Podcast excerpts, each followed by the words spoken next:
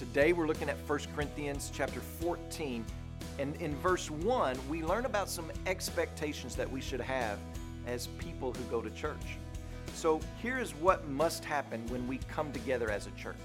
Here is not only the expectation, but it's the command, and that is this to minister to one another in love through our spiritual gifts, especially through prophecy.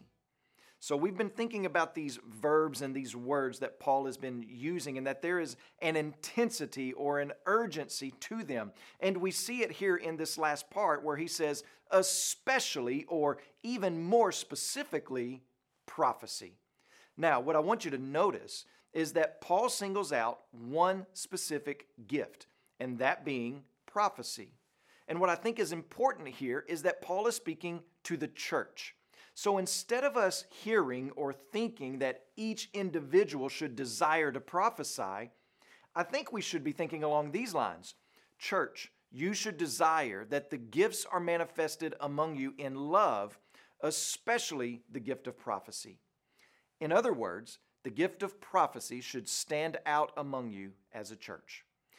The question then becomes why does Paul single out the use of prophecy in the corporate gathering as the preferred gift to be displayed? Well, he answers that question in the next two verses. Speaking in tongues does not build up the gathered church, whereas speaking a clear word from God does build up the church. So, do these expectations and commands describe your expectations for when you gather together with your church? Do you hunt down love? Are you greatly anticipating the use and reception of spiritual gifts, especially the gift of prophecy?